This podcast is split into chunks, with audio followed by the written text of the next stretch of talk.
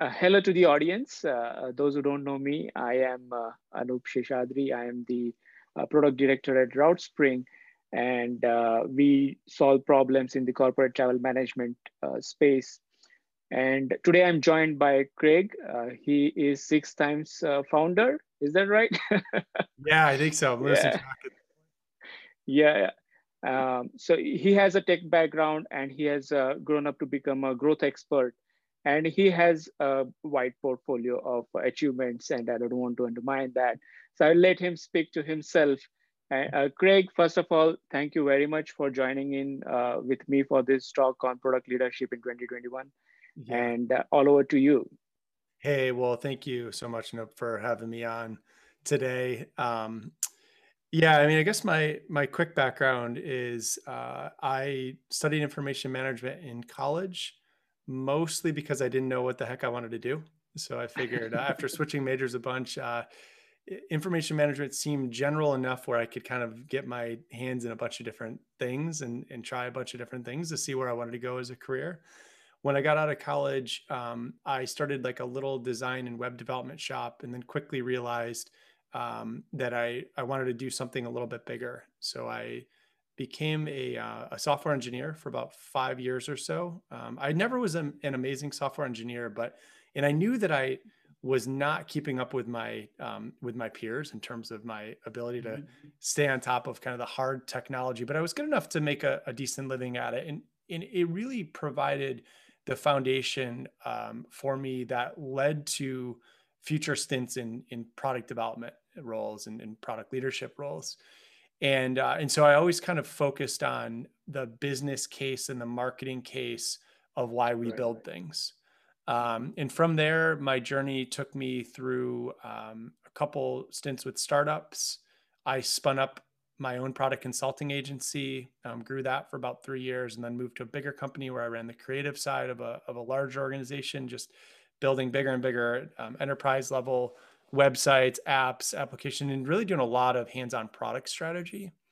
Yeah. And then fully went into startup mode. And so I um, I worked with or consulted for uh, another half dozen or so startups, early stage growth startups. Moved to the Bay Area, uh, did a couple stints out there, went through a couple accelerator programs, and and then made a move back to the DC area to run growth at Upside Travel, which really was my second stint, I guess, into much more of a pure marketing role. Whereas before I was much more on the on the harder technology side as well as the product management side.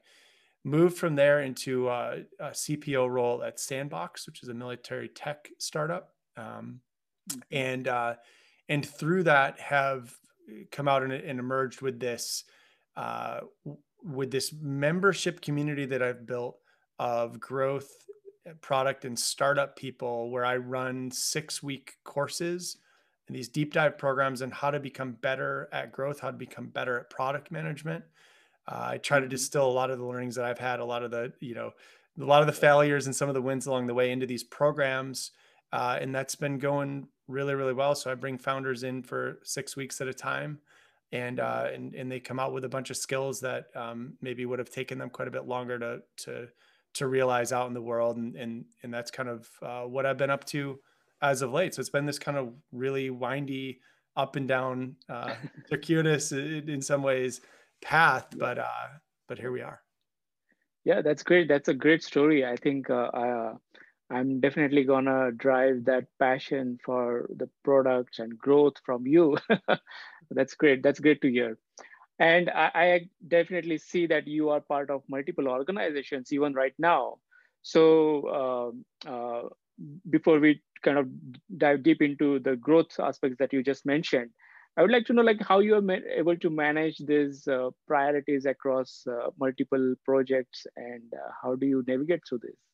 Yeah it's funny because i i really try not to multitask um, but i i have a, a pretty good ability to um, to apply dedicated focus to different areas. And, and that's basically how I'm approaching a lot of my day to day right now. Um, and it kind of continues to evolve. But yeah, I think if even looking back three years, five years, 10 years, I've always had some passion project that I've been working on. Um, and and sometimes those have become real startups, and, and in probably more cases than that, they've just become what we refer now to as, as side hustles. But I've always felt strongly that you need something other than just the the thing that you're doing every day to continuously learn. Um, mm-hmm. and so I apply most of my um, mental energy.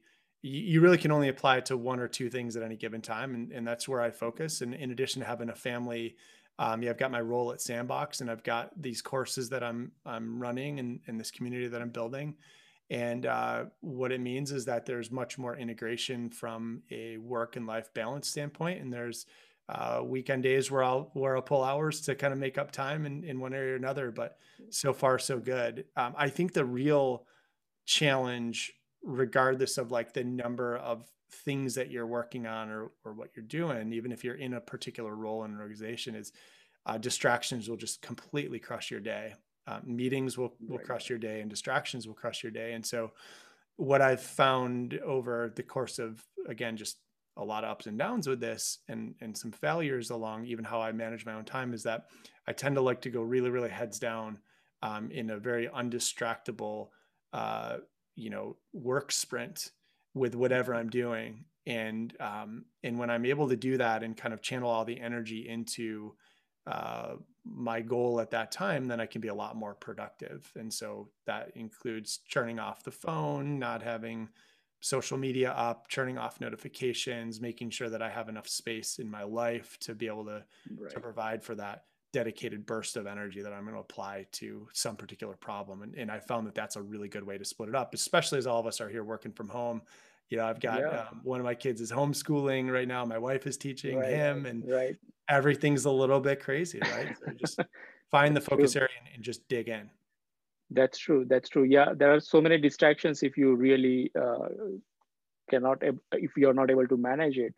And with the technology, I think everyone wants to pick your time. Uh, so it's uh, great to know how you kind of turn off the notifications and keep yourself focused. Uh, and uh, great, great. That's a uh, good way to remain focused and a good advice on managing the multiple projects as well.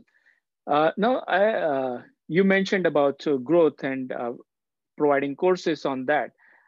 Can you talk a little bit more about it? And um, considering that the audience, most of the audience would be product leaders, product managers who are now working remotely, and maybe they have some opportunities for these things, and what exactly you do there.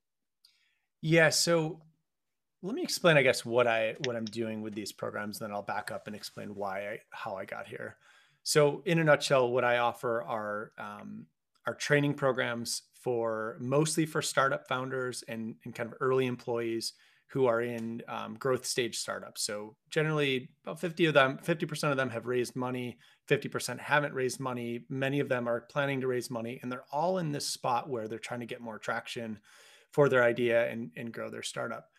And what I've found prior to starting these programs was um, I had a couple hundred conversations actually with founders um, of startups and and and having been a multiple time founder myself, I understood what many of the different pain points were kind of post building the product, right? So you so you build the mm-hmm. product, you're a product manager, you come in, you get your job done, you build this great product, but really that's the starting point for right. your organization.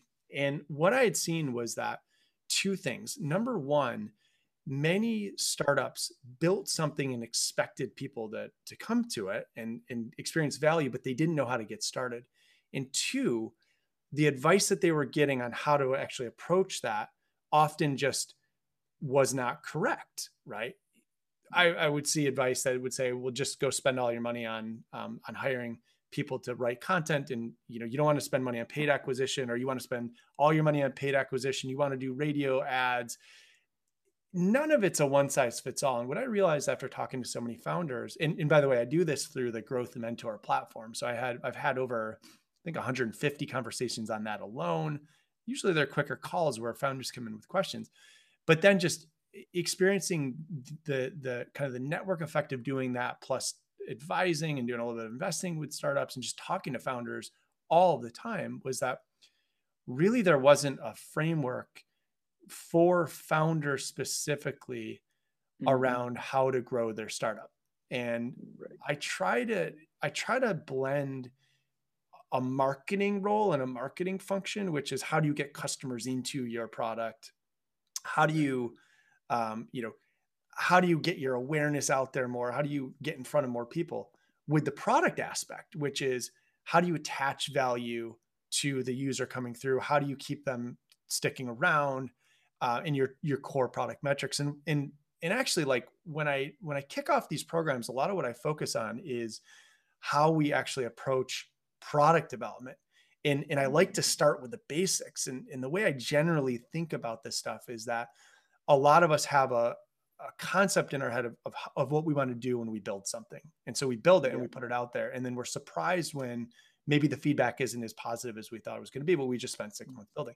So I like to take this integrative approach where you've got a concept, call it your core product backlog, but then you've got data that you're capturing from experiments and marketing uh, campaigns that you're running to try to get some traction in different areas so that you're mm-hmm. actually getting the product in front of real users uh, as early as possible.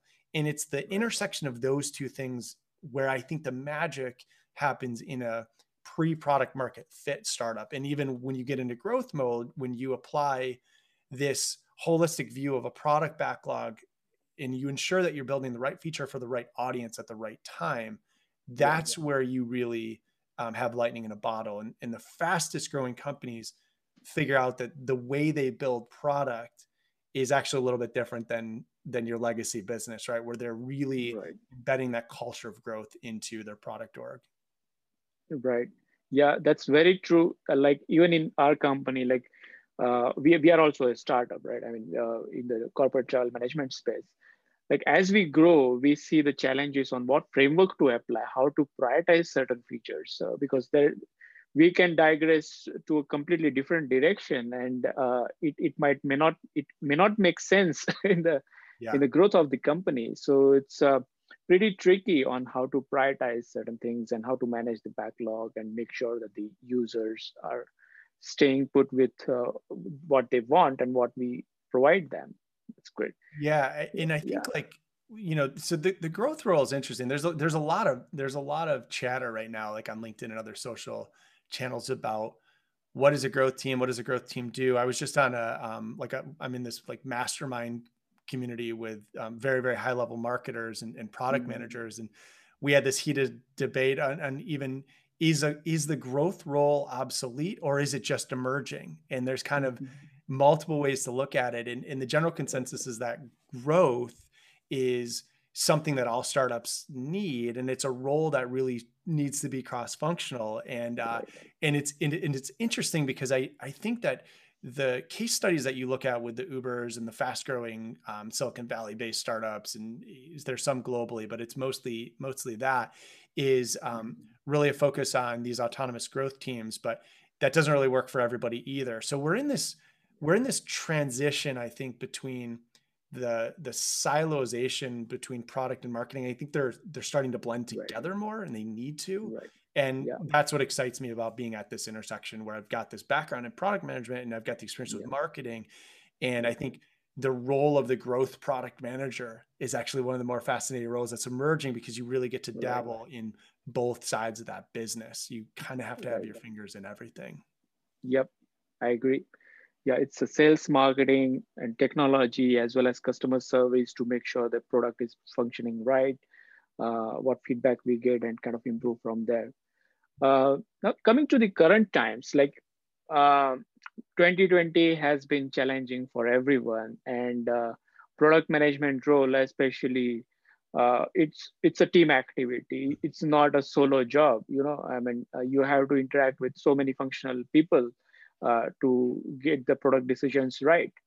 Um, from your uh, experience in this growth university, like uh, how has been your journey in 2020 and uh, what steps are you taking for 2021? Yeah, so I think in a lot of ways, the so I had always intended for my growth programs to be accessible to anybody globally.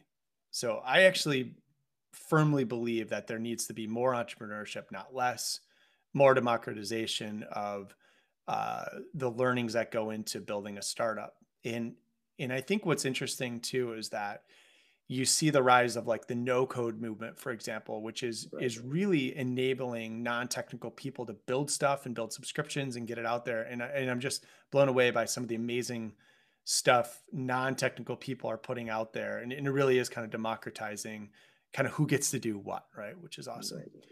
the the interesting so so i think that was already happening with covid hitting i think people have lost some of that sense of community which is which i think in some ways the the pandemic has acted as a as an accelerator for cohort based communities, more membership communities where there's mm-hmm. groups of people getting together, not just within an organization, but people lost the ability to go out and hang out with friends after work or socialize or go to right. games and do all the things that they that they wanted to do or they want to do. Yeah. And they have more time. And and yeah. I think what is what it, what it has accelerated is both the desire and the need as well as the opportunity for these cohorts to come together. So how does that relate to the product management space? I think product managers in general have to put their arms around a lot of stuff and and basically figure out ways to get the team to communicate better, to put better products out there, to be the glue that kind of holds everything together. I think in the in the industry in general, you're seeing it within organizations where PMs and, and founders are, are trying to figure out how to navigate this, this kind of new world order where there's probably going to be much more of a shift to remote work. We're already seeing that. A lot of offices have closed their office. I think that's going to continue to accelerate. I think there's going to be more flexibility in the workspace, which is going to open up more potential for side hustles and side gigs and things like that, and more entrepreneurship in general. And then, um, you know, so outside of the organization, I think what it means is that you're your product team, especially if if you've got engineering teams kind of like reporting up and through product teams or or into the engineering departments, you're going to have to figure out more ways to keep folks engaged um, who are doing the work, right? Because mm-hmm. they they feel this void with things that they're not able to participate in right now, and there's all these other opportunities that have emerged to go do other things. So, what does it all mean? I actually think that it means that product managers in general have an opportunity to step up their game and be really great communicators and to really tie together different parts of the organization to facilitate more communication and building better stuff and building that community within the organization. I don't think it's their role solely to own that, but I think they're going to be big contributors. And then I think we're going to mm-hmm. navigate what this means for your product leaders and your engineers who who are interested in doing other things and have some time what does that mean? I think it's going to change the company culture a little bit as we move forward, as people get a little bit more entrepreneurial focused, um, and and they decide, you know what, I've got an extra two hours a day that I'm not commuting. I'm going to go contribute to some other project, or I'm going to go learn something else, uh, or I'm going to start my own side hustle. And I think we all have to navigate that together. But I, I do think that the product role is is kind of at the intersection of all of that. Right, right. Yeah. So in, in terms of like decision making from a leadership perspective in this scenario, uh, now the teams are mostly working from home remotely, and uh, the the the communication you said that uh, the in-person communication is different, and then remote communications is a lot different. So in terms of like from leadership perspective, how do you see is uh, the things are changing on how we make decisions? And uh, how to make better decisions yeah i mean i think i think it's challenging and it also presents an opportunity so one of the concerns that that i've always had with with kind of like the office culture and and decision making in organizations is if you if you have any kind of hybrid model mm-hmm. where not everybody's reporting into the same place, for example, there's a there's an element of like missing out. The rest of the team is kind of missing out on what the executives are talking about or kind of what the planning process. So I think it's there's even more onus now on um, executive teams, leadership teams to make sure that the communication side has been ritualized to a point where people feel like they're in the loop. I think interestingly as well, while I think there's challenges with that kind of hybrid, and, and we'll see where where it goes with the hybrid office remote culture, I, I do think that you you basically had a situation where almost every company in this in this kind of like you know service sector product sector was forced to go remote and so the communication was forced to go online right and, yeah. and uh, yeah. certainly not every company is getting this right but what that did do was that basically leveled the playing field um, and uh, and and i think presents opportunities for leadership teams and product leadership teams to standardize the the communication processes uh, across the org in a fully remote scenario that works for everybody, right? So so at Sandboxx, what we figured out is we do kind of a ritualized every Monday morning. We'll do a company wide all hands, right? Mm-hmm. Where we're communicating the high level goals and the vision and the numbers and all that right. stuff. And then individual teams generally will have weekly meetings. Um, where we're doing a deep dive in, in some of the subject matters where, where we're working. And then there's a lot of a lot more asynchronous communication happening. Uh, people have different schedules. There's people juggling pickups and drop offs with kids. There's people with kids at home. There's, um, you know, folks who are in a in a small place, and you know, you and your spouse or you and your roommate are both working, and only one can be on the phone at the same time. So, so, so it's been really, really challenging from from one angle, but on the other angle, I think it's it's actually made it um, in some ways easier because everybody is remote and everybody's in the same boat, and so it forces mm-hmm. your hand in terms of stepping up your game to be a better communicator. I think the tooling um, is important. So, like, mm-hmm. what communication platforms are you using? Uh, I think documentation and knowledge sharing becomes more important. So having transparent access into platforms like Notion or Confluence, if you're using that, or Google Docs, it means that everybody can kind of see what's going on. Uh, and um, I don't know. So I feel I feel optimistic. As challenging as it's been, I think that it has forced us to, in in some ways, become better communicators overall.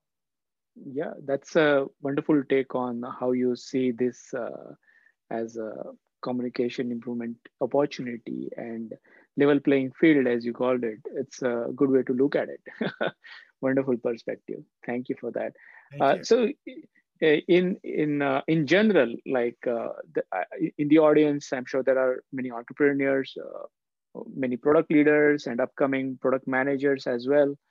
So what advice do you give them how they should look ahead for 2021 considering what we went through in 2020 how they can navigate that path uh, to growth?